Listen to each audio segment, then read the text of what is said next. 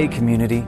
Welcome to our sermon podcast for wanderers, seekers, and thinkers, for deconstructing and reconstructing. This is a feed of Open Door Church, a faith community focused on God's love and grace, a progressive church built around action, community, and people. Enjoy this week's message and check back often as we're posting new content every week.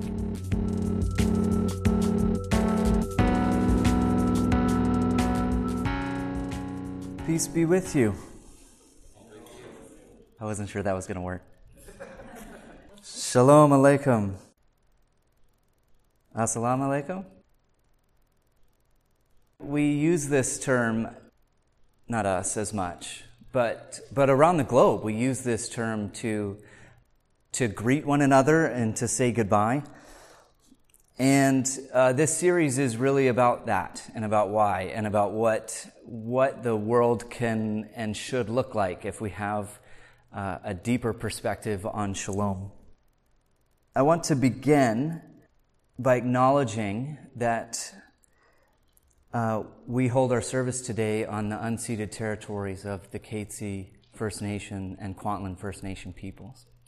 And I feel like that's important specifically because we're, we're going to spend the next six weeks talking about the unity of people and land, creation and life. And I feel like that can't happen without us naming that piece. So, shalom, we're going to do a bit of an introduction this morning. This is the noun, shalom. Uh, but, but we're going to be exploring throughout the next few weeks all of the, the, the sort of depths of what shalom is biblically and, and how we need to rethink the world around us in light of the idea and the concept of shalom. It's kind of complicated because in Hebrew, that's Hebrew, uh, in Hebrew, there are many, many fewer words than we have in English, ancient Hebrew. And so when we talk about a word, we often have to, we often translate one word many different ways throughout the text. This isn't foreign concept to us. When we talk about all kinds of things, we, we use them in context. So if I say I love you to my significant other, it means something very different than if I say that to a friend. Or if I say it about coffee, which I do love coffee. But someone translating love, the word, 500 years from now is going to have to differentiate based on the context of who I'm speaking to and what I'm speaking about to identify what I'm really saying when I say I love you. Same thing happens here. Uh, the word shalom has a vast number of meanings and uses in the biblical text. And I think part of this series is, is pulling all of those things together and saying, what is the root? Because the root actually, let me back up here. The root actually is, is this, these three letters right here. And this is sort of a vowel that gets added, sort of, kind of, it helps us read the word properly. And so, so part of the, the series is pulling all of those different uses and meanings and explanations together and saying, how can we identify the fullness of what that root word actually means? and take that and run with it to, to understand the world, to understand God better, to understand our own faith and the way we connect with one another, uh, with, with nature, with the cosmos, with creation, with, uh, with our family, and also internally with ourselves. How, how do we find ourselves at peace? That's the broad stroke of what are we trying to do here. So let's talk about a few of the meanings. And what we're going to do, the idea is each week we will take, um, we will take a, a, scripture or a couple and a, a, separate meaning and then pull that back to our broader conversation. Uh, but this first week, I want to do an overview and a sort of a, a big picture of what we're trying to do. Uh, so we're going to talk about some different uses and some different things that it means to give you just sort of a glimpse of like all of the different places that we can think about this. And then, and then I want to do just a, big picture across the whole Bible. Uh, so if you're new to the Bible, this is going to be great because I'm just going to like knock out like one thing after the next, and it'll be it'll be awesome. Uh, so we started with with a greeting. Uh, so if if you are in uh, high church or a more liturgical church, you might have and you responded appropriately, which was amazing. You might have respond, you might have done this call and response of peace be with you and also with you. And, and often, uh, we set aside time. We've done it a few times and you feel very awkward when we do it, but that's okay. Often we set aside time in churches to, to uh, do a passing of the peace and you share peace with those around you. The short answer to this word is that shalom is translated as peace. That's why we're talking about peace here. And in, uh, in the Jewish tradition, you greet each other with the word shalom by itself or uh, shalom aleichem. In the Islamic tradition, you, and, and actually many Arabic traditions that are not Islamic as well, greet each other with uh, assalamu alaikum, which is the same peace be with you. That's the Hebrew too, peace be with you. And so, so we have this sort of as the like starting point of our conversation, this sort of blessing, this moment of bless you or go with peace or uh, health be with you. Uh, I always find it interesting. Um, I spent some time in Germany and the, instead of bless you after you sneeze or something, the word is essentially health, like health to you. And this is kind of the same thing. It's this sort of, this sort of blessing or peace or, or welfare. Okay, let's just knock the rest of these out because this is, there's a long list here. You ready? The word can be used in all of its different ways uh, to make peace or to keep peace, to restore or to replace. It can be used in terms to reconcile. It can mean to complete something or to be completed, building a wall or finishing a task, or we might talk theologically about uh, God's work coming to completion. To remain healthy, to make complete, to make intact, or to make restitution. To finish, to complete, to carry out, to deliver, or to bring about deliverance and it can be used uh, as just general wel- welfare, as in, in terms of a city or a community or that famous Jeremiah 29 that we put on all on the backs of all of our football pads is shalom. It is um, seek the welfare, seek the shalom of the city. Uh, sorry, that's connected. Those are different quotes, but connected. It can also and this gets a little bit dicey, but it can also be used in context to, uh, to talk about vengeance. Um, but you'll notice across all of these, the word is being used to, to fix things that, have, that are either wrong or that need completing or that are broken to restore, to replace. In the laws, if you uh, want to spend some time in Leviticus, I'll help you through that.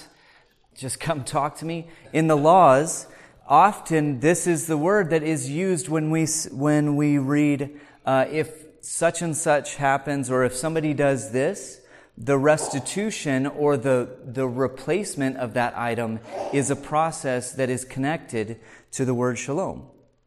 So it is about restoring often relationships, communities, people.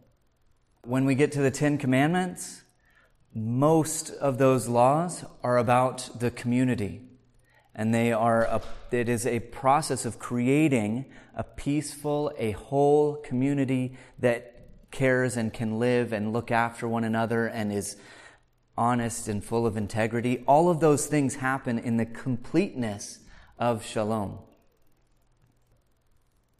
So before we get into our uh, zoom zoom through the text, I want to do one more thing because most of the time, not all, but in many cases, shalom is used communally.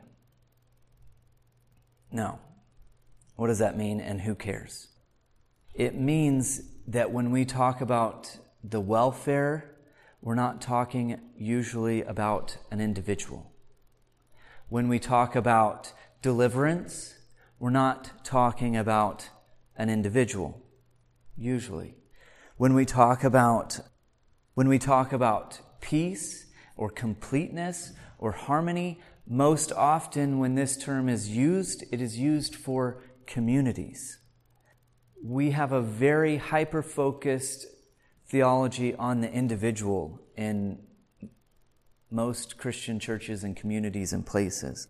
But shalom is, is bigger in the sense that it is primarily focused at communities and about the fullness of God's creation.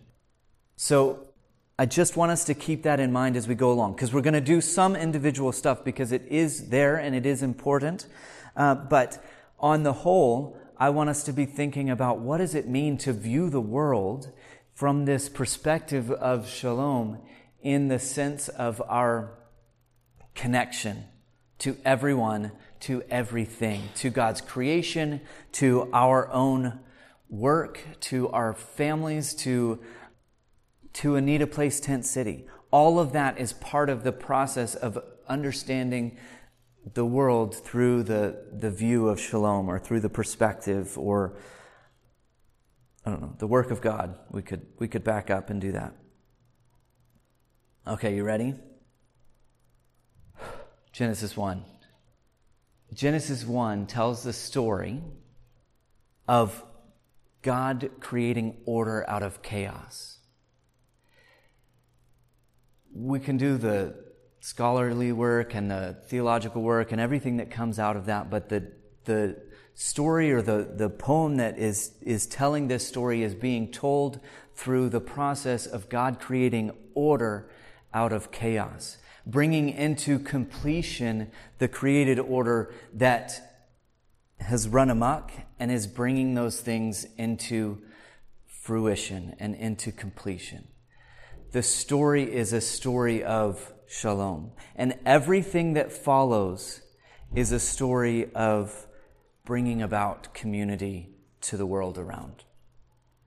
So we move, we're going to skip some things. So we move from Genesis 1 and this, and this story of, of shalom, and we move into Abraham. And Abraham is sort of our first real introduction to what God is doing in the world. We have these little stories ahead of that, and then we hit Abraham, and it's this one focus on Abraham's family for quite some time. And Abraham is blessed by God, and in that blessing, the words that are used are, I am blessing you so that you may be a blessing to others.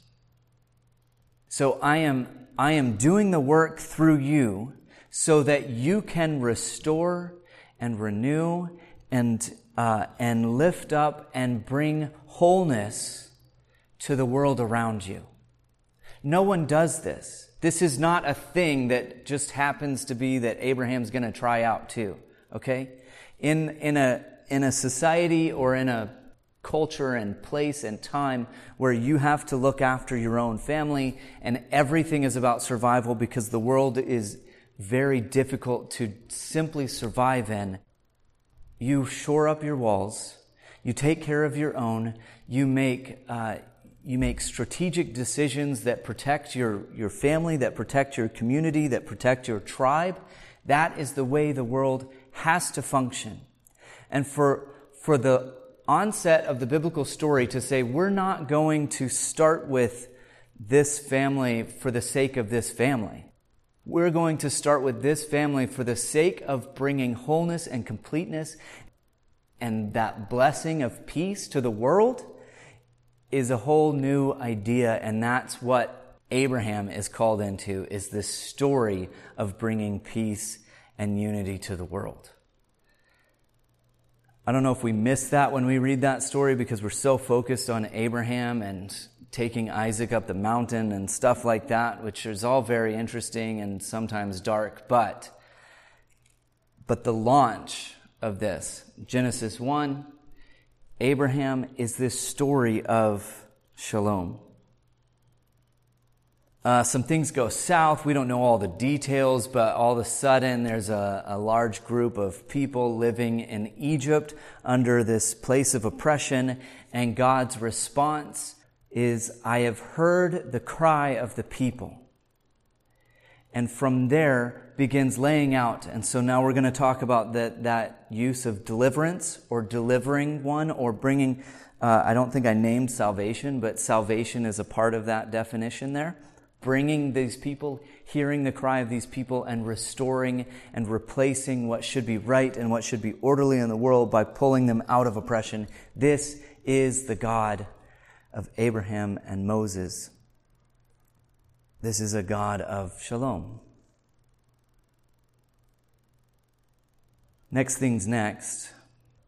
Uh, they get this land it's quite an interesting process. We're going to skip the wilderness. We're going to skip uh, their their wandering and and how they get here, and eventually they have uh, this uh, this story that unfolds into a kingdom. But the kingdom is is a difficult place to do this concept that we were just talking about, about Abraham and the peace of the world around you and, and bringing about wholeness to the world. Because in a kingdom, you need a kingship and you need to elevate some over others and you need, again, to protect your borders. You need to defend yourself. Everything comes into place that that is required of a kingdom. And the prophets continually speak out to restore wholeness and completeness to the world that is around them that is broken.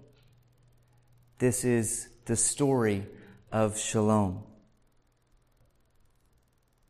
Eventually, they are all swept away, or at least a large majority, or a, some major, some piece of them, and uh, taken into um, into exile. They wait and they wait. Uh, and Persia is the one that says, well, you can go back and you can rebuild. And the term as they're rebuilding is rooted in the word shalom, as they are rebuilding the walls and they are rebuilding their temple and they are making complete what has been broken and they are bringing about wholeness in what has been broken. Again, the story of shalom. Fast forward because I couldn't do this, even though this is a Hebrew word, I feel like we should probably talk about Jesus, uh, who enters the stage in the midst of in the midst of Jewish oppression and calls on the world to understand things differently goes from person to person, restoring wholeness to individuals, res- completing what is broken in communities and in people and in relationships, from one to the next to the next. And ultimately, giving up his own life for the sake of wholeness and for the sake of shalom. From beginning to end, the biblical text is a story about bringing pre- peace and unity, shalom, and wholeness to the world around us. The early church begins working, and the early church is dedicated to caring for people on the margins, is dedicated for lifting those up that need jobs, for, for feeding those that are hungry, for looking after one another. There's some research that shows that Christians in the early church actually survived diseases and, uh, and illness better because they cared for one another in ways that weren't as common. The story of the church is about bringing wholeness and completeness and unity and, and, um, and peace to the world around. Typically, when we talk about peace, in our own language, we talk about very specific up and against war. And in this series, we have to, we have to separate those two conversations because our, our conversation about peace, and I hesitate even to use it when we're going through this story, is so rooted in that idea of war that we have a problem when we talk about peace in the sense that shalom has this, this deeper meaning and this deeper context of wholeness. Shalom is our connection to the world around us, to our community, to our family, it is our connection to the land.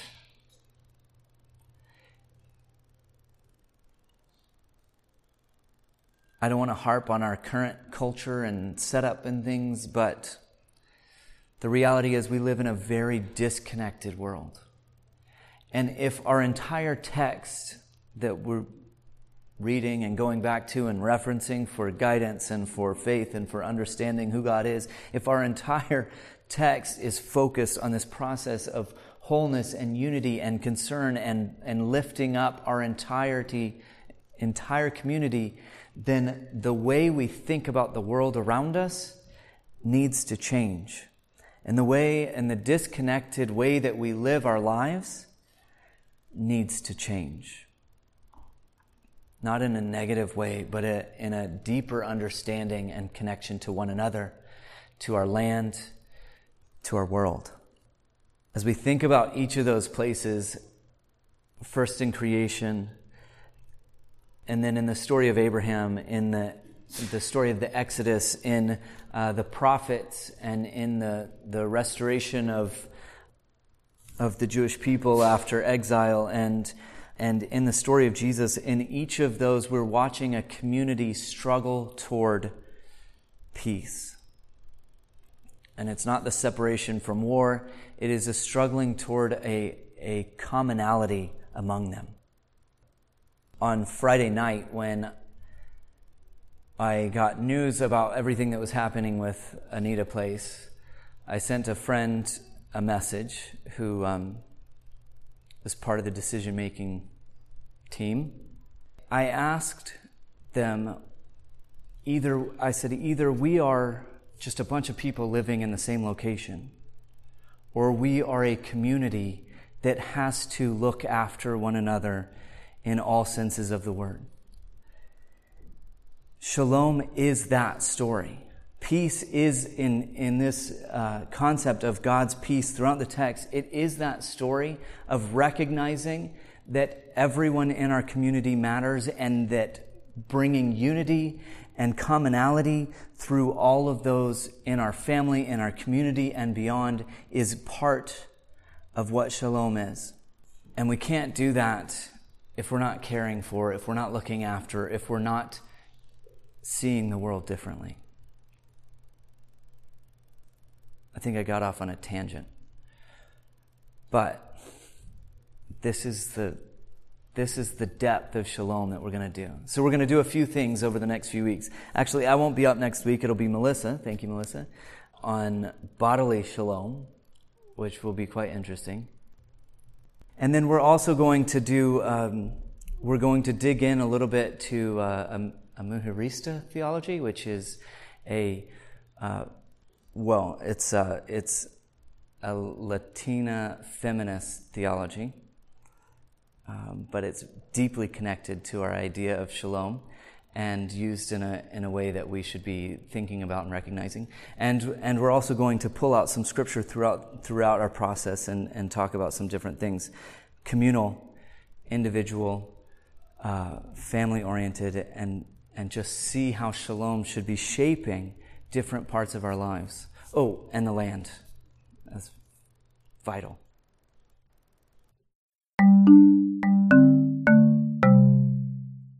Thanks for listening to this sermon podcast from Open Door Church. Our intro and outro music was created by Lee Rosevere and is used under a Creative Commons by attribution license. Have a great week. Ask the hard questions and explore God's love. Everyone is always welcome to join the journey with us at Open Door. Learn more at opendoorfamily.ca. That's opendoorfamily.ca.